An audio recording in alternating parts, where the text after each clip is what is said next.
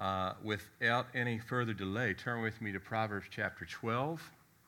If you don't have a Bible, raise your hand. We'll be glad to put one in your hand. It should be marked. It should be marked with Proverbs chapter 12 already. We'll finish the 12th chapter tonight. Moving right along. So we, uh, we read up to, we finished through verse 18, um, and we'll finish uh, verses 19 through 28. But uh, it might be good by way of review because of kind of the, the focus of this, uh, this last uh, portion of Proverbs to reread verse 18. So I will, and we'll just kind of look at um, these in sections as we've been doing. I'll just read verses 18 through 22 to start with, and then we'll work our way through. Starting with verse 18. And again, we covered this last week, but it's just kind of bridging the gap between the two studies. Uh, starting verse 18, there is one who speaks like the piercing of a sword, but the tongue of the wise promotes health. The truthful lips shall be established forever, but a lying tongue is but for a moment. Deceit is in the heart of those who devise evil, but counselors of peace, uh, but counselors of peace have joy. No grave trouble will overtake the righteous, but the wicked shall be filled with evil. Lying lips are an abomination to the Lord, but those who deal truthfully are his delight. Let's pray. Father, we're grateful once again to gather here tonight. Lord, just to be refreshed by your word. Uh, already the time of worship, just to stop and sing to you. Lord, we know that you love when your people sing praises. For all eternity, we'll be singing to you for all eternity, Lord, we'll be uh, in the presence of the living Word, Jesus Himself. We pray, Lord, that uh, tonight as we open your Word, as you are in our midst, you would speak. I have nothing, Lord, to offer, but you, by your wisdom, by your truth, by the revelation of Jesus Christ, Lord, and by the work of your Spirit, you desire to speak to each and every one of us. Lord, strengthen us, encourage us. Uh, Lord, give each person what they need. And again, as we often pray, Lord, that you would remove any distractions. Anything the enemy would sow in this place, you'd remove it, that we would hear clearly from you. It's in your name we pray. Amen. In uh, Psalm 37, verse 23, it says, The steps of a good man or woman are ordered by the Lord, and he delights in his way. Now, that's little his or little her way, so uh, God orders our steps, but as we walk in those steps, God delights in our steps. In Psalm 18 19, it says, He also brought me out into a broad place. He delivered me because He delighted in me. Now, God loved us enough to die for us, but once we have come to faith, uh, He really then puts His arms around us because now we've been adopted into the family. It's one thing for you. It's one thing for you and I to uh, maybe have a love for people, and maybe you know you've seen these stories where someone had a, you know they, they they knew someone and they already had a love for them, but then they adopted them, and then the whole ball game changes. God delights in us as the sons and daughters of God, and He delights when we walk in His way. And on the one hand, God has a whole lot to teach us as we walk in this way. Wouldn't you agree? God has a whole lot to teach us. I saw a quote, um, uh, I think it's John Piper. God's probably doing 10,000 things in our life, and we know about three of them. I think that's a good, accurate way of looking at it. God's doing a lot in us that we're not even aware of. But He has a whole lot to teach us, and, and I'll admit, while God is teaching us, some of that can be very uncomfortable at times, can it? A lot of what God teaches us is not easy to go through, very uncomfortable things. But make no mistake that everything God is doing in our life is based on His love for us. Everything He's doing in our life is based on His love for us. The fact that He delights in us, which is really kind of hard to understand, but nevertheless, the fact that He delights in us and desires to use us is something we have to understand is far more than we actually can comprehend. The, the amount He delights in us, as well as how much He wants to do in our lives. But of all the things that God you know, has planned and in store for us, Nothing is more pleasing to the Lord than as we walk in the Lord, as we grow, we become that salt and that light that He saved us and delivered us to be. That's what He's called us to be. He's not just called us just to be uh, in His arms, although that is part of it. We need to be in His arms, but He also has called us to be salt and light in this world, and God delights in that when we become that. Jesus said, and how do we know that that's the case? Well, Jesus said it. Matthew 5 14. He said to his followers, You are the light of the world. He said that to them. I mean, they didn't feel, uh, they didn't feel like the light of the world. It's kind of like the moon. The moon does not light up the sky, it's the sun hitting the moon, which then is that reflection. The moon doesn't have any light giving power. But Jesus said, I'm going to put you like the moon in the world where you'll receive the light of the sun and you'll reflect. So you'll be the light, uh, albeit a mirror. But he says, You are the light of the world, and a city set on a hill cannot be hidden.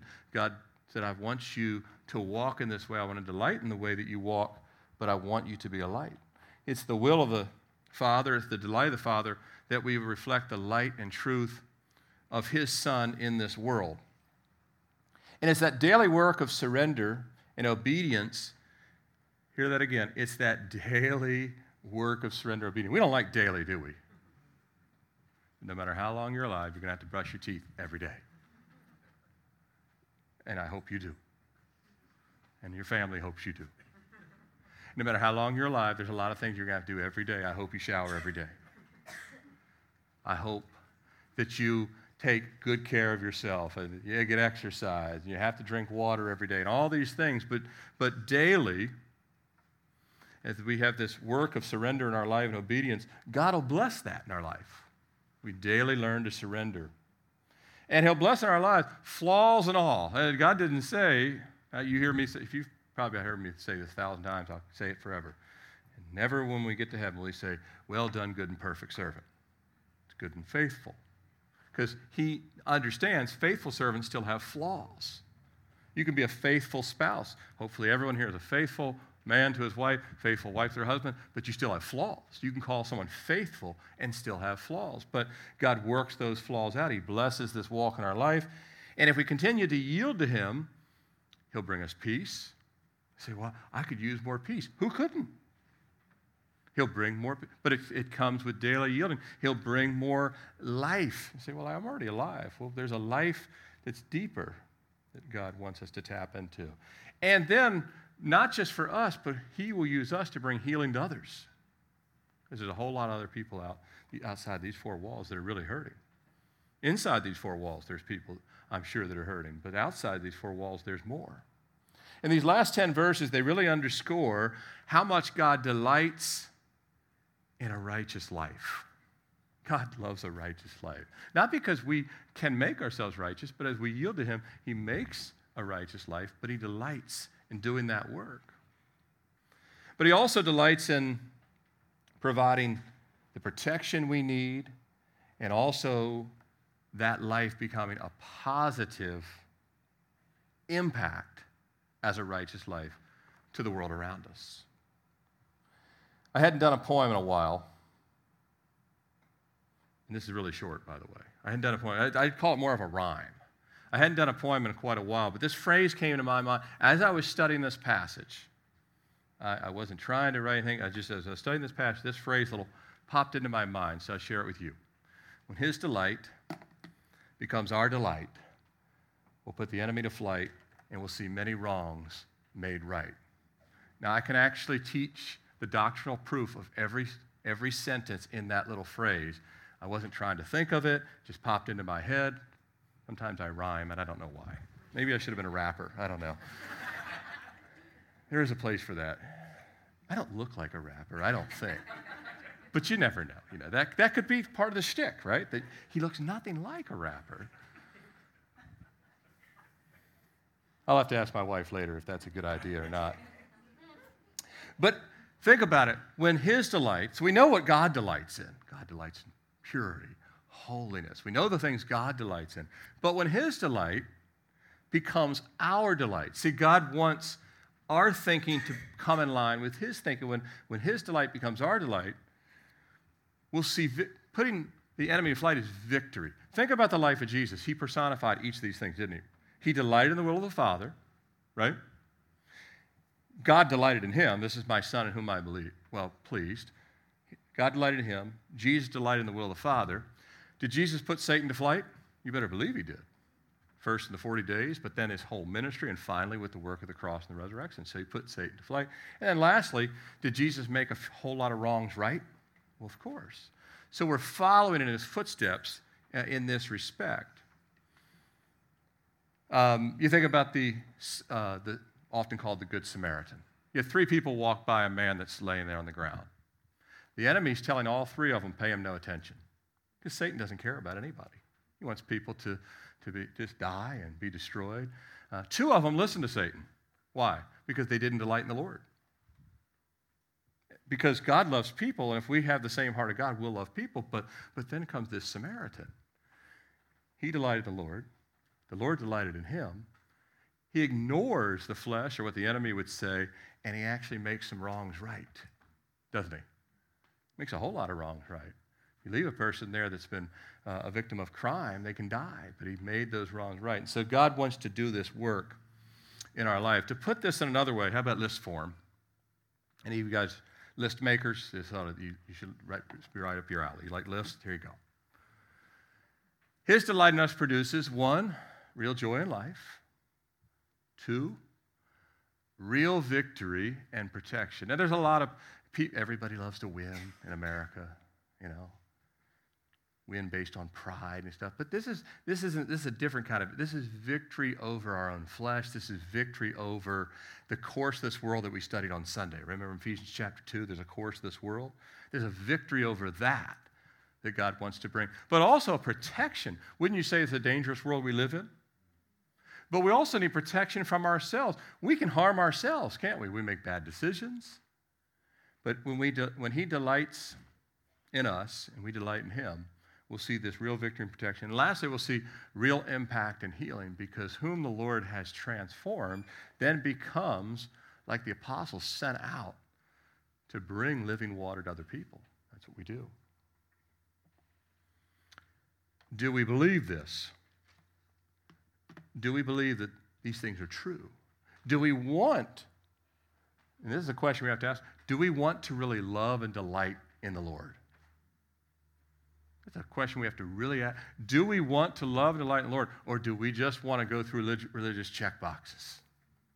Because you can go through a whole lifetime religious check box and never love God and never delight in the Lord. And there's thousands of people, millions that go to church that do not delight in the Lord, and they have no real care for the things of the Lord. And I'm not saying that to, to beat them up. I'm saying that the reality is Jesus said this. Many will say to him, Lord, Lord, and he'll say, Depart from me, I never knew you. So going to church and things like that, you know, God wants us to love and delight in his ways.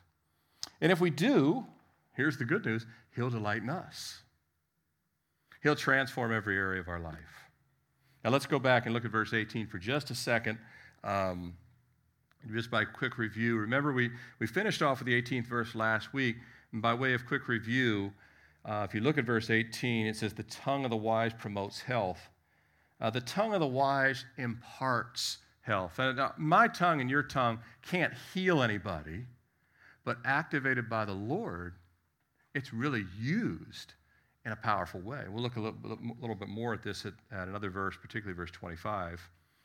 But um, that being the case, uh, if you look at um, the fact that God wants us to bring encouragement, He wants us to bring hope, He wants us to bring well being to other people.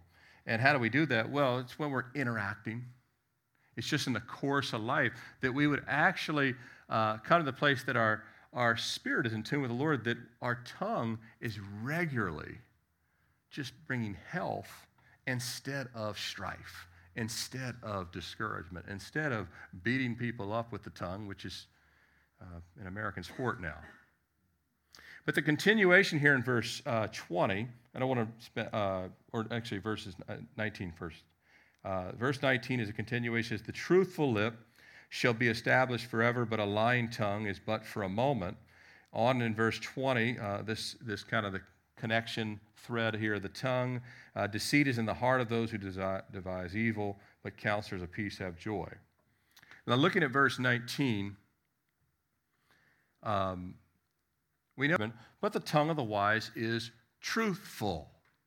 That would make sense. I mean, one characteristic of God should be matched up with another characteristic of God. So the tongue not only uh, brings encouragement and health, but it also is a truthful tongue. Now, God's transformation of our tongue is always intended to be complete. Now, you might say, it's not completed yet. True.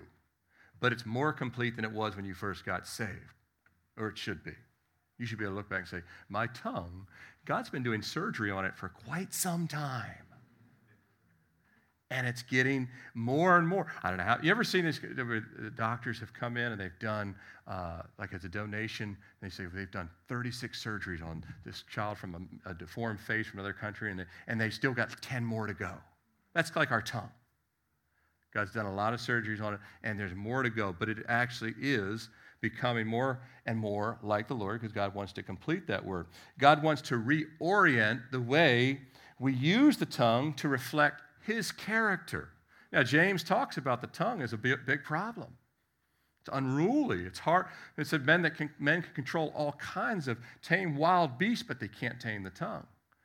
But the Holy Spirit, when the Holy Spirit really comes in, we talked about this again on Sunday, being made alive by the Lord, God begins to reorient our mind and our hearts by the Spirit and reorients the tongue. It starts to look and sound like the Lord. Now, think about it like this here's four things that would reflect, it's not the only four things, but here's four things that would definitely reflect the nature of our tongue the way we were before the Holy Spirit came in. The tongue is really good at slander, lying, flattery, and then on the bottom one, what did I have there? Oh. Anyway, cursing, yes. See, it's been so long since I'm cursing, I forgot what I put on there. So, uh, and I used to curse a lot. How about some of y'all? I was listening to uh, uh, Pastor Doug down at Calvary Fort Lauderdale on Sunday. He was talking about he had a big problem with cursing when he first got saved, and so did I. I thought that that was the way you bridged almost every sentence on the basketball court when I played sports. you had to have, it's like a but and an and or something like that. You know, you just had to throw that in there. But that was the nature of our tongue lying, it's not like, and people that lie, it's not like they go around saying, I am a liar. They just think it's just shading the truth on this, that, and the other. It's very natural. And it's just, it, it's the way that you, you're never going to get ahead if you tell everybody the truth, right? Slander. And again, flattery is a big one. I mean, Jesus never flattered people.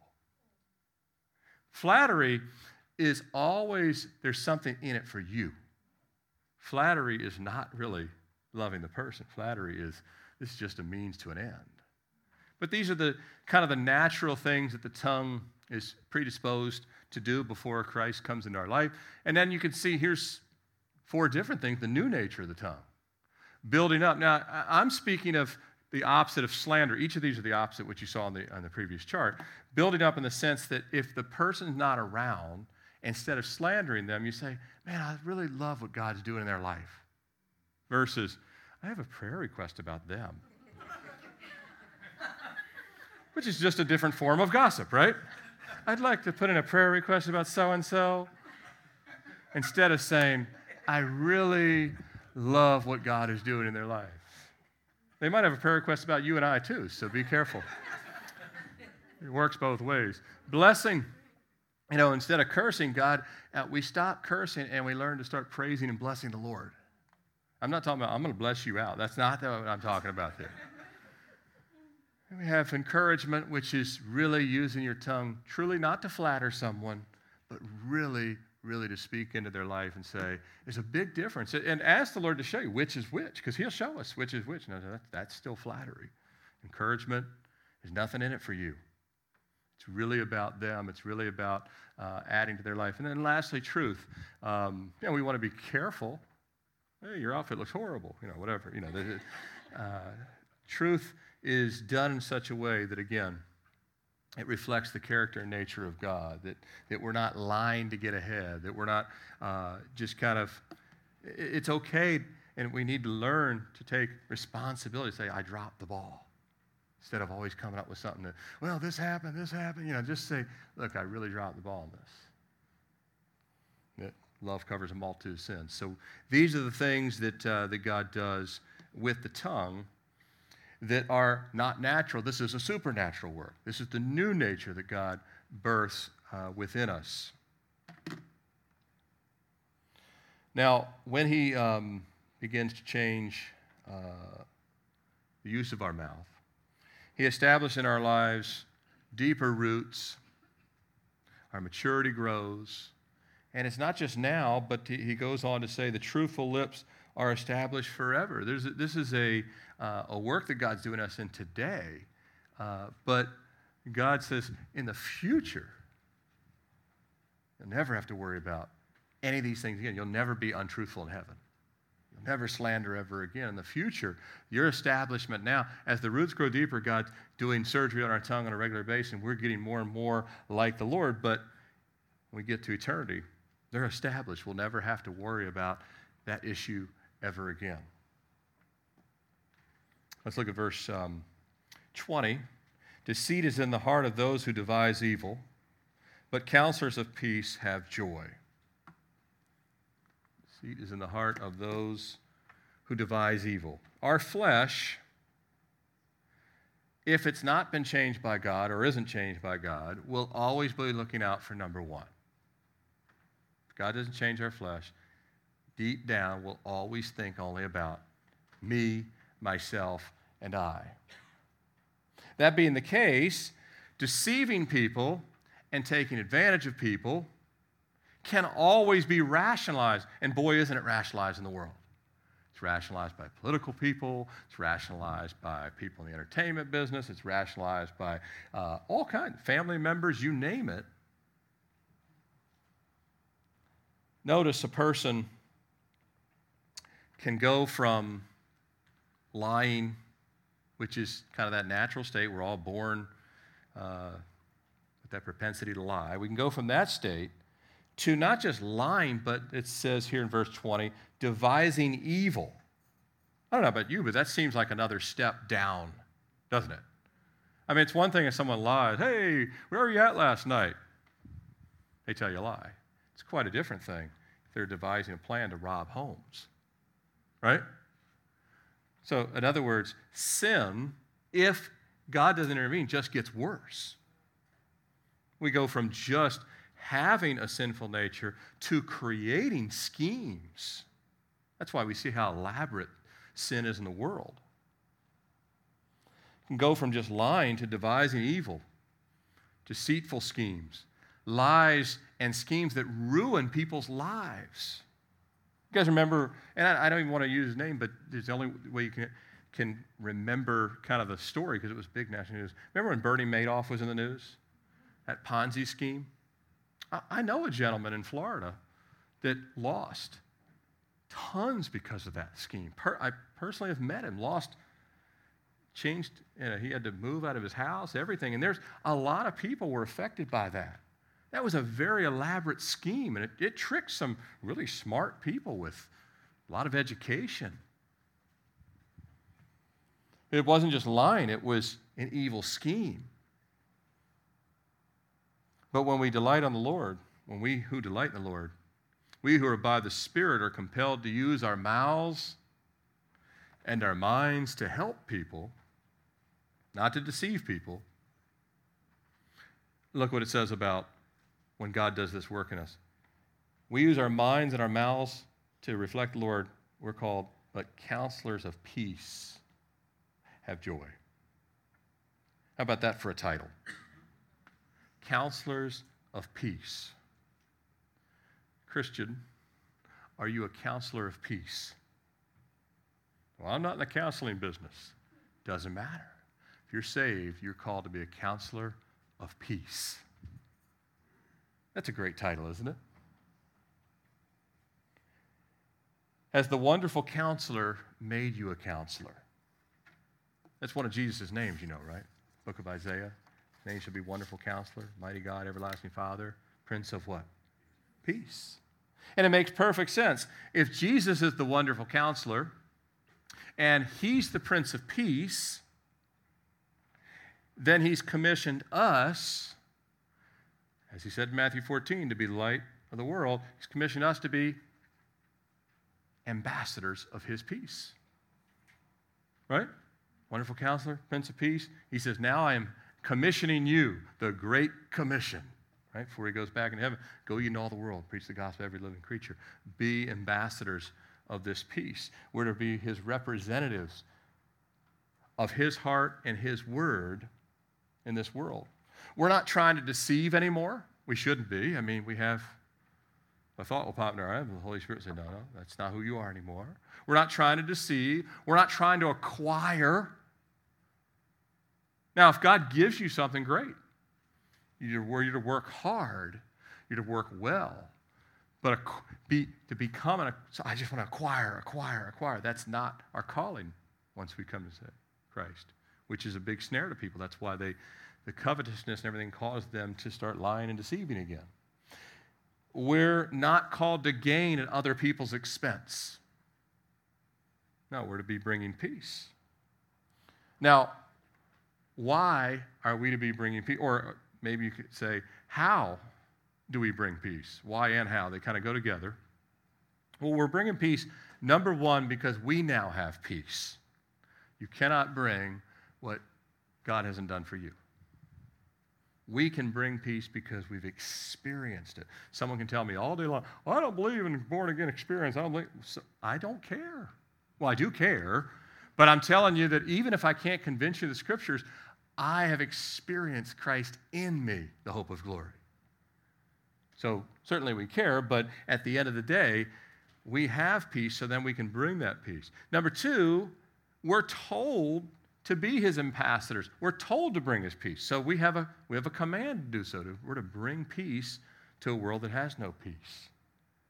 And number three, because we have, it says, counselors of peace have what? Joy. Because we have joy, here's the great cycle. Some things have a vicious cycle. God's has a effervescent glorious cycle. Because we have joy, bringing peace to other peace, people brings us more joy. When you really start living for the Lord and then by Him reaching out to other people, it brings more joy than you'll ever find just feeding. Imagine if you ate 56 Hershey bars tonight. Go home, try it, sit, tell me how it works out, right? No, don't do that, really you'll be in cardiac arrest or something like that. After a while, just constantly feeding ourselves is a miserable thing. You will feel miserable well before the 56 Hershey bar, well before that number. But spiritually speaking, many Christians, instead of being counselors of joy, they're not bringing joy to anybody, or counselors of peace, not bringing peace to anybody, thereby they're not experiencing any joy eating more and more. And I, I don't know why I feel so bad. Because we're called to give these things out. It'll bring us far more joy than deception ever did before salvation, far more than attainment ever did, and far more than building our little empires. Everyone wants a little empire. Doesn't matter if they're billionaires or, you know, you go to your work and someone's cube is their little empire. You, you, uh, don't, go, don't go near my desk. Nobody. I got to do exactly right, you know.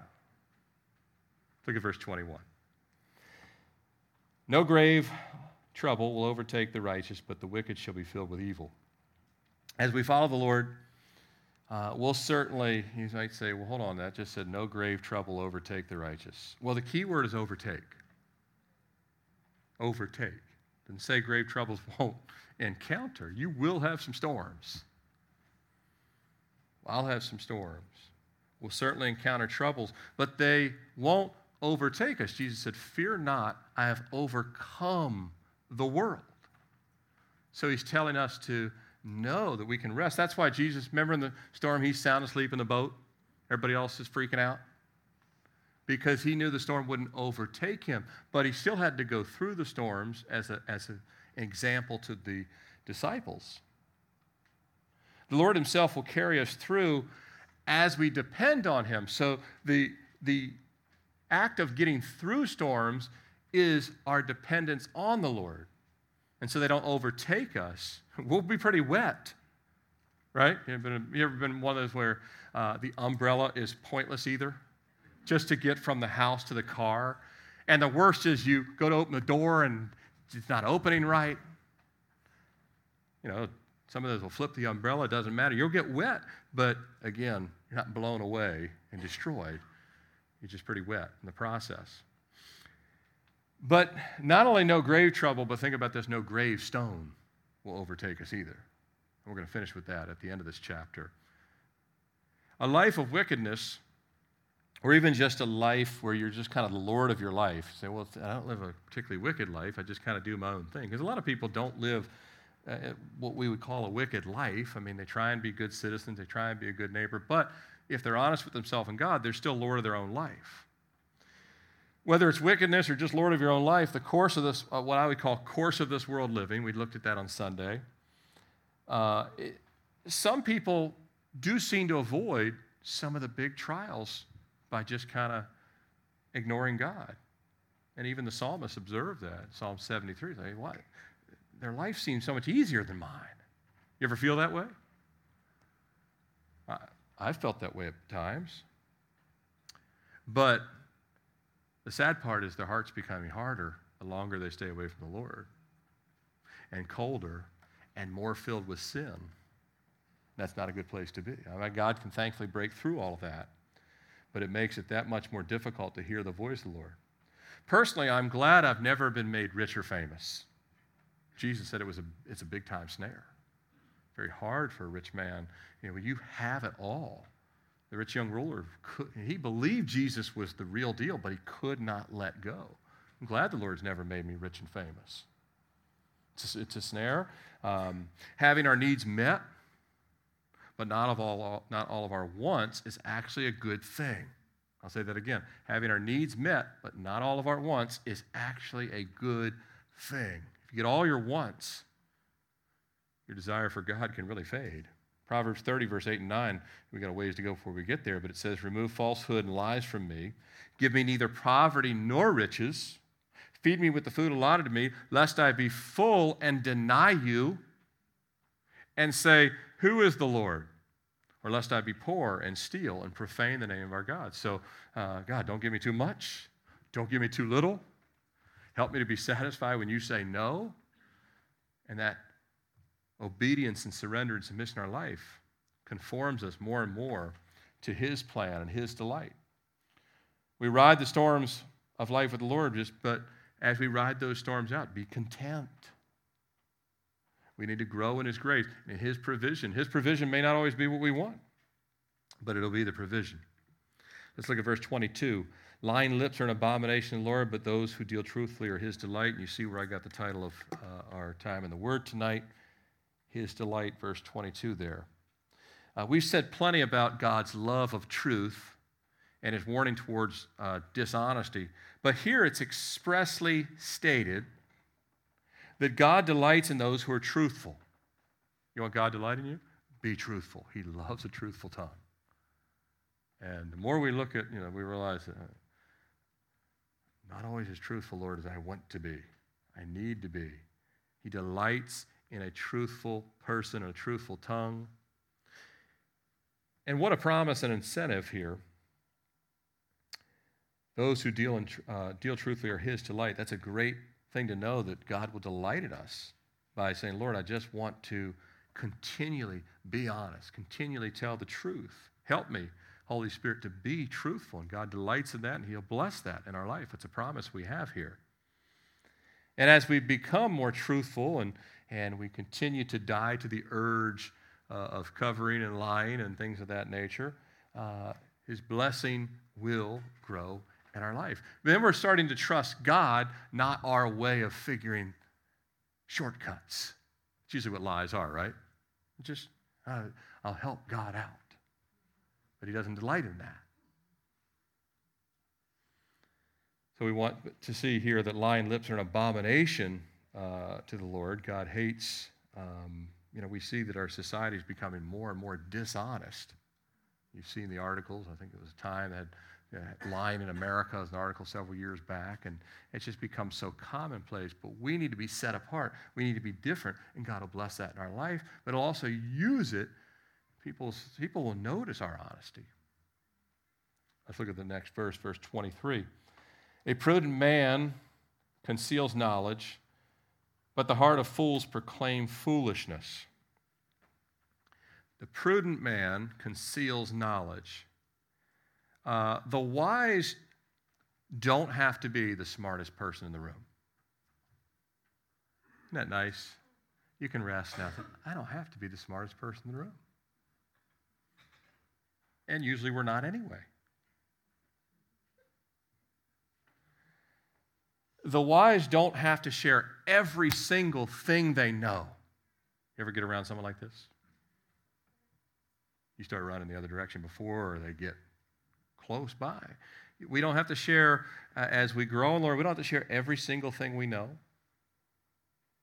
Uh, the wise, they know that what is most worth sharing is from the Lord and from His Word, and even that has to be guided by the Spirit. Just because it's from the Lord and from the Word doesn't mean it has to be shared at every moment. That makes sense? Thus saith the Lord in the book of Jeremiah. Right? Everyone at the table is like, whoa, whoa, what just happened here? What we know, even if from the Lord and the Word, still has to be guided. We need to have the sensitivity to the Spirit. And as we grow and mature in the Lord, this does happen. I, I was definitely more of a bull in a china shop 10 years ago than I am today in that respect. And I look forward to where I'll be 10 years from now, and I hope you do too, where you'll be more and more uh, wise about every word counts, every word matters. And some words are best left unsaid. Sometimes the Spirit will tell you that's true, but it's not necessary, and definitely not necessary right now. The Spirit will tell us that. You want to blurt something out, the Spirit says, not right now. Bad timing. Not going to work well here. It's not even going to be helpful.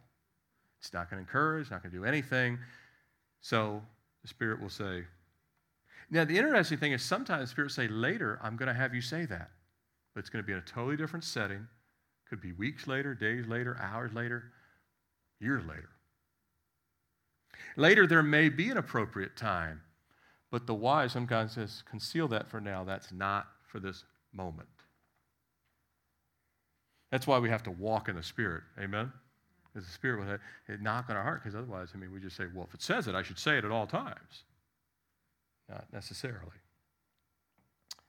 Um, this may have to do with a time consideration where people see that you love them enough to understand. I remember when we were, uh, we were down uh, witnessing to kids at VCU at the university, and I would, ask, I would ask students when I would talk to them about the Lord, I'd say, Are you on your way to a class right now?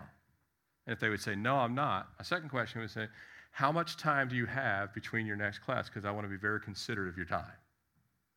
When I would do that, it disarms a lot of things. They say, Well, actually, I have 15 minutes. Okay, that's all we're going to take because I want to be very, you, you have a class to get to, and that's an important thing, and I'm not trying to get in the way of that. But can I ask you a couple of questions? Do you have the time? They say, yeah.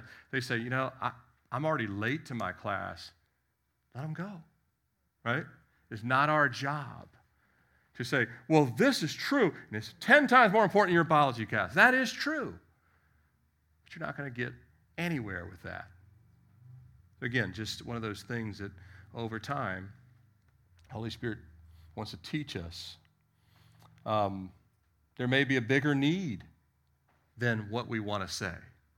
Maybe a much bigger need that we want to say. And the Lord says, that's not even close to the biggest need, so be quiet on that. Someone else is going to bring it up, and it's going to be the bigger need here, not what, not what is on our mind, or some other reason that the Holy Spirit would show us.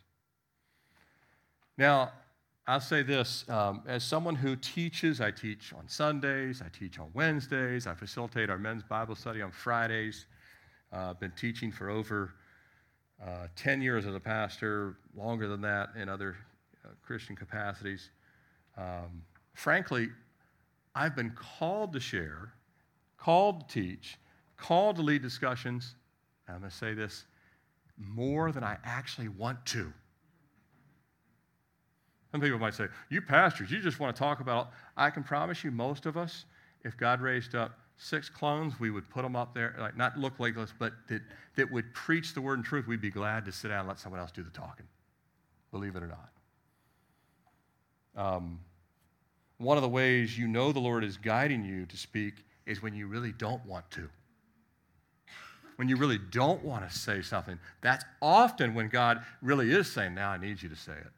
Because if you don't want to say it, and that's, that's not an every single time thing, so be careful with that. But that is very commonplace, and I'm, my experience over the years is that when I don't want to say something, God said, I need you to, I need you. It could be a word of encouragement, or it could be, say, hey, have you thought about this? That kind of thing. This verse is not saying that we say nothing, uh, not at all. Um, I personally love, when we're in Bible study, I love when others speak.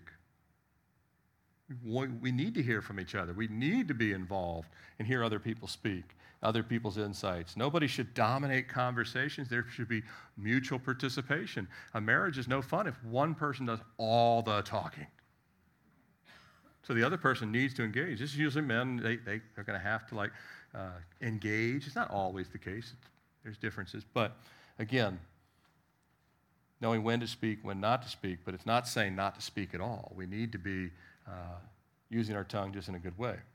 And again, per Hebrews, just as some should speak less, others, Hebrews said, should already be teachers by now. So some people really should be speaking more than they are because God says, Look, I've, I've called you to share, I've called you to speak, I've called you to get involved. And those that do, they'll do it in a humble way. They'll probably be reluctant, but they'll yield and say, Yes, Lord, I'll use the gifts and talents you've given me and just, uh, just guide me. Now, someone who thinks highly of their intellect, someone thinks really a whole lot about themselves, about their knowledge, uh, about their understanding, they like to hear themselves talk. We've been in these settings too, right? Um, they really don't need anyone else to be there. They can still do the talking.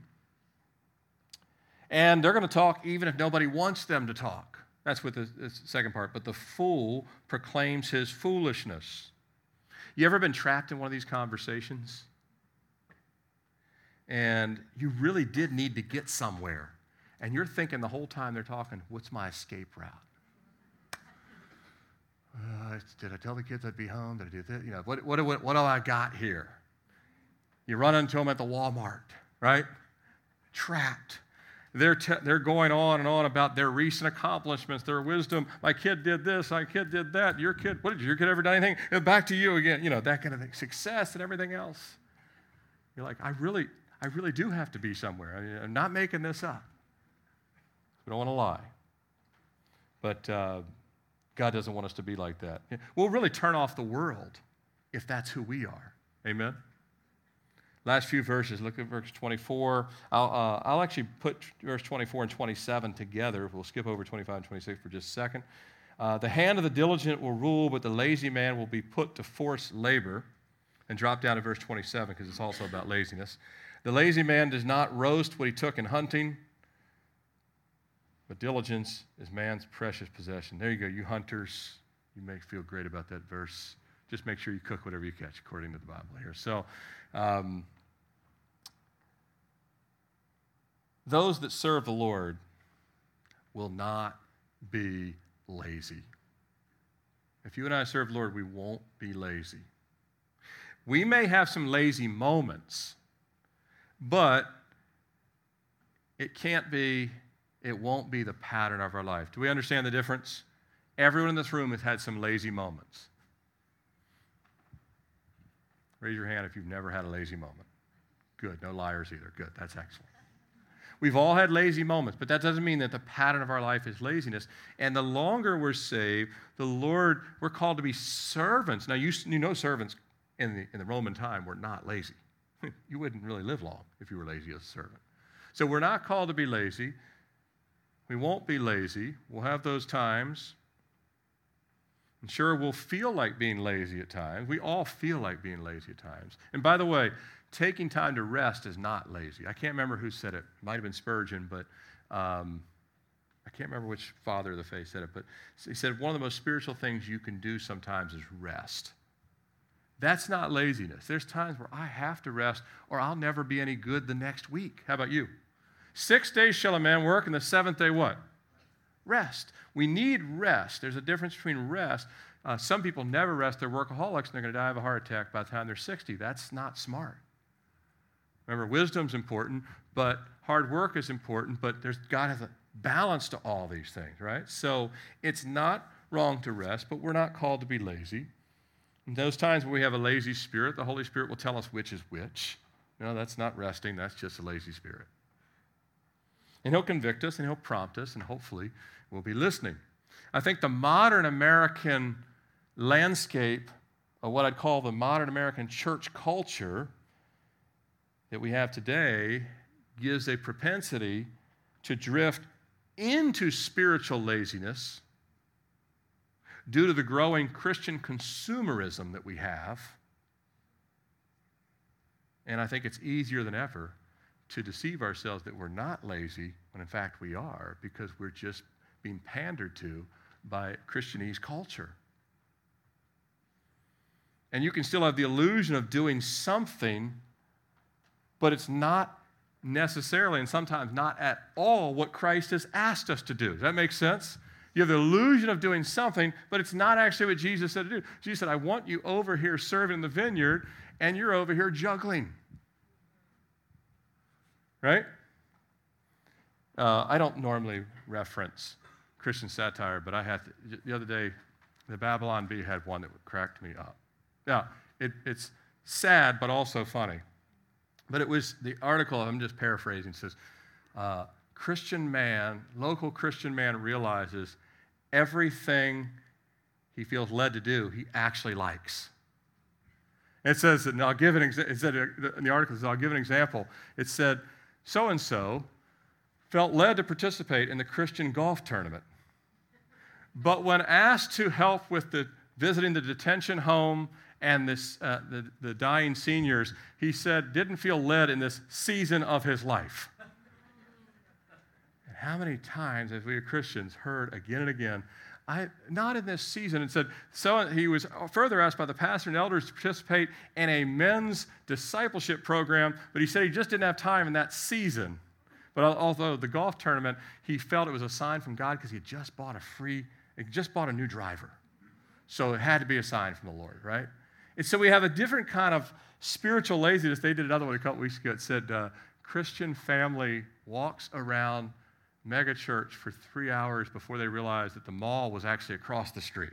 They thought they were in the mall, you know, that kind of thing. And so we, we today, this, this consumerism, we have to be careful because we think we're doing something. And Jesus says, But I've asked you to go into all the world. I've asked you to feed the poor, to go and minister to the sick, to reach the dying, to touch the diseased. Well, that's, in this season, I'm feeling more like the golf tournament, right? There a turkey shoot coming up, or this, that, and the other, you know, that kind of thing. And so these things, and I'm not saying these things are wrong. We sometimes the fun stuff is important, but when that's all we're doing, we're in a bad place, aren't we? So we have to be careful and where we live. But the principle here uh, is clear that laziness, whether you're an unsaved person or a saved person, is never going to be rewarded by God.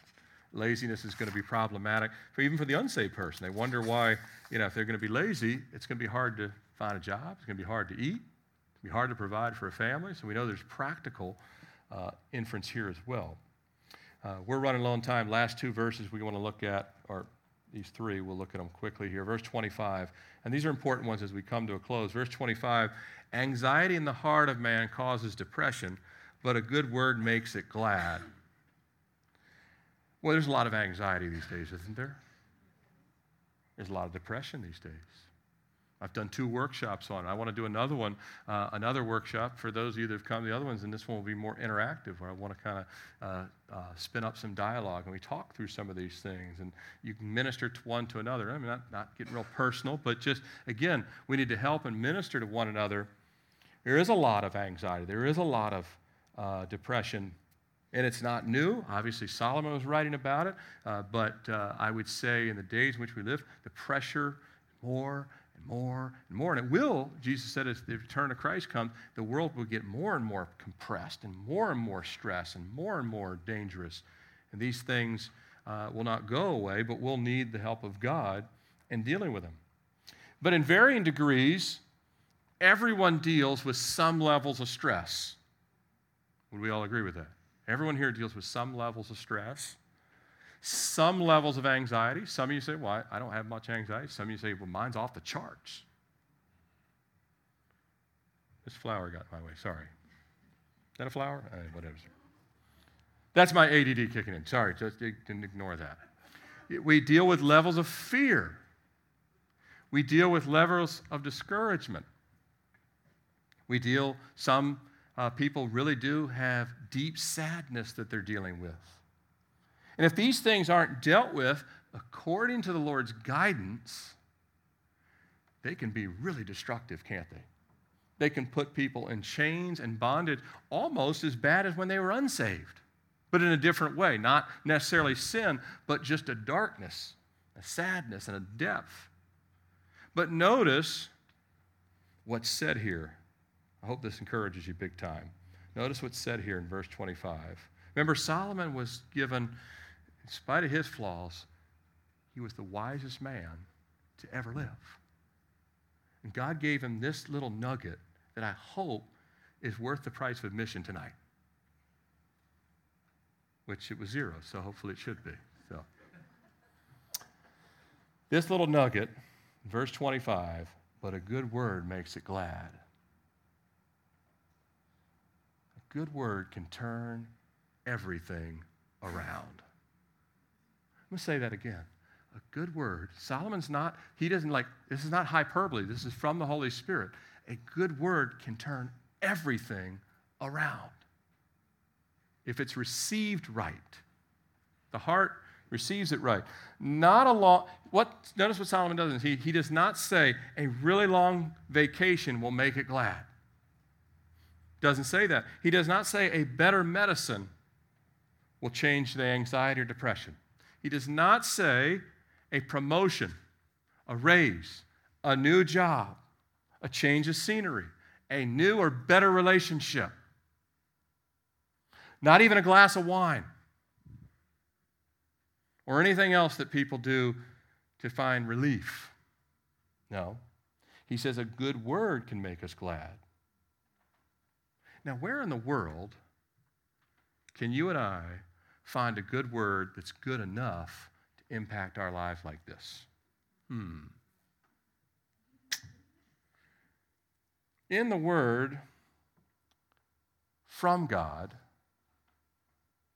is the only one who's good enough and great enough and powerful enough that a word can actually bring peace and that's Jesus. He is the Word. The only place there's a word good enough to be this powerful. Isn't that good to know? Jesus said, I am the Word. The good word, I believe, clearly the magnification of it is in the Word. A good word from God, a good word from God can turn it all around. But it has to we have to be saying, Lord, I want to hear your voice. I'm going to get into your word, and I'm going to receive it and respond to it. But, brothers and sisters, we also play a role in this with one another. Wouldn't you agree? We play a role here. This is not just a good word from God, which is in the word, but this is why we have to be involved in one another's lives. Proverbs 10 11, go back a couple chapters, the 10th verse. The 11th verse says, The mouth of righteousness is a well of life. We have to be involved in each other's lives. A good word, an encouraging word, a word from the word, a word of love that brings someone back to the word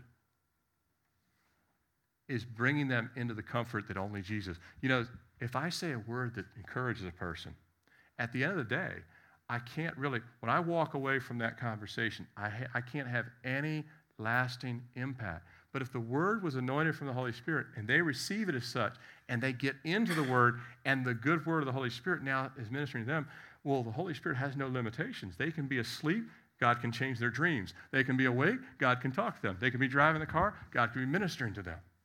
And one word of good encouragement from us turned them back. We, you ever heard people say, it's some, because of some hypocrite in the church, it's why I won't go to church. Well, the reverse can be true too. It's because someone ministered to me, it's why I came back. If the one can be true, which I believe sometimes it is, it's a, it's a lame excuse after a short period of time, but it can happen. Someone can step on your toes and you say, I'm never going back to church ever again.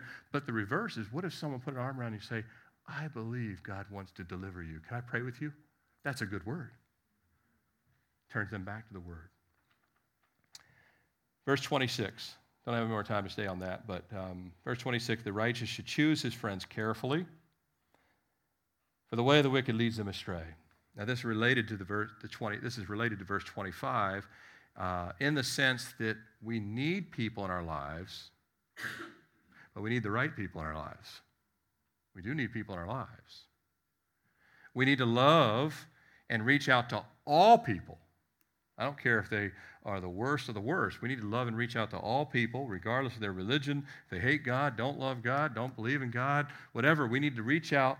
That's part of the Great Commission.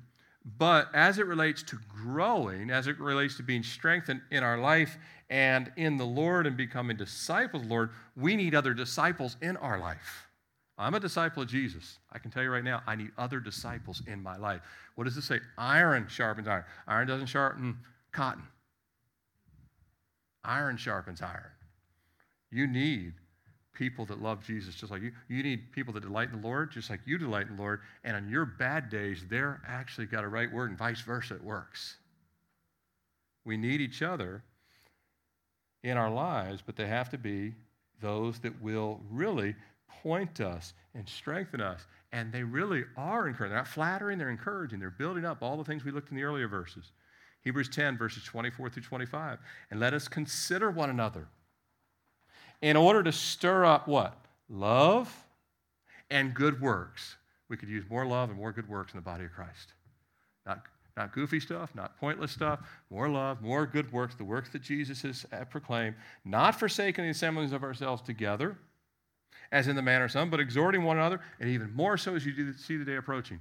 You took the time to be here tonight, and God says, Well done. Because you came, God says, You are doing exactly what I said. I want you to not let it go until I return. Matter of fact, do more of it, build more relationships. Text each other more, encourage each other more. Do the things that strengthen each other because your little family is not like the rest of the world. They're not listening to God. But as we're strengthened, then we can go minister to people who are hurting and dying.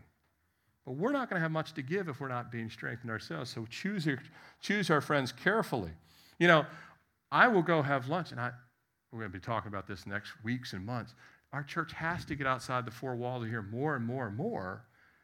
It's one thing, and you should go have lunch with unsaved people and just get to know them and say, hey, this is what God's doing in my life.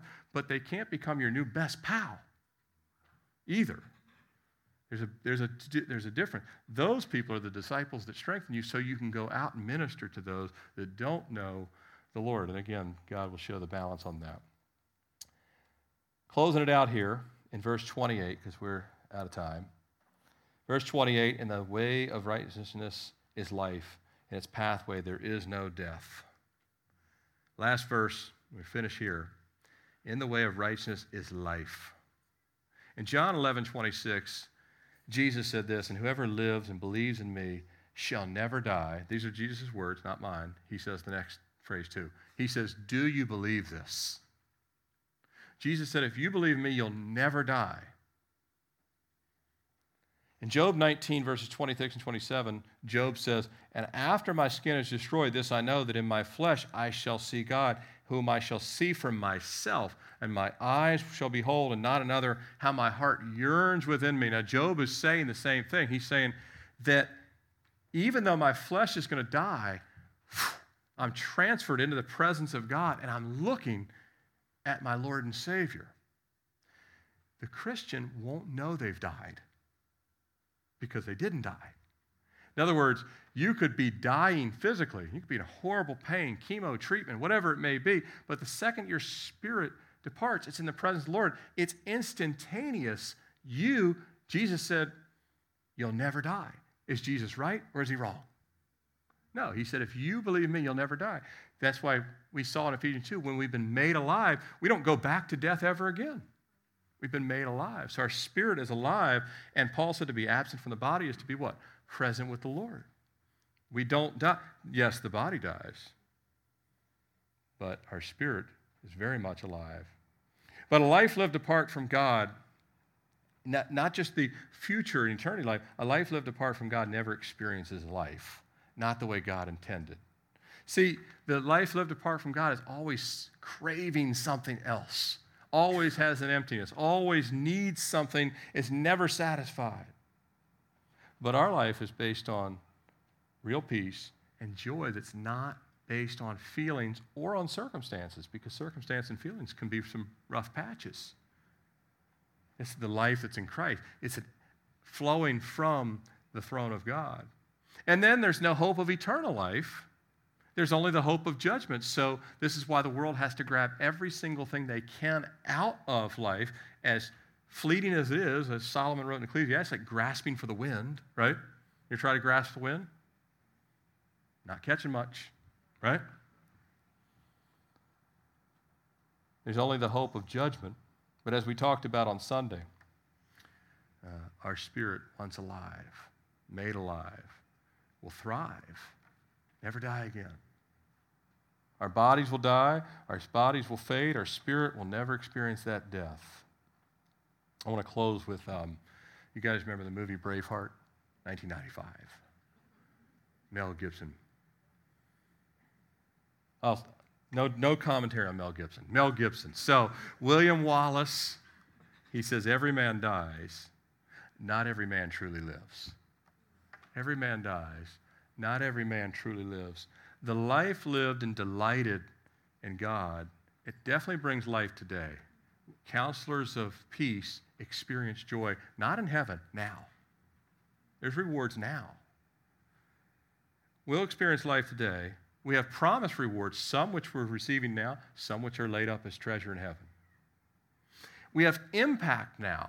We can be the Good Samaritan everywhere we go. Now, not in the future, now. And then we have the never ending life of eternity. Amen? Let's close in prayer.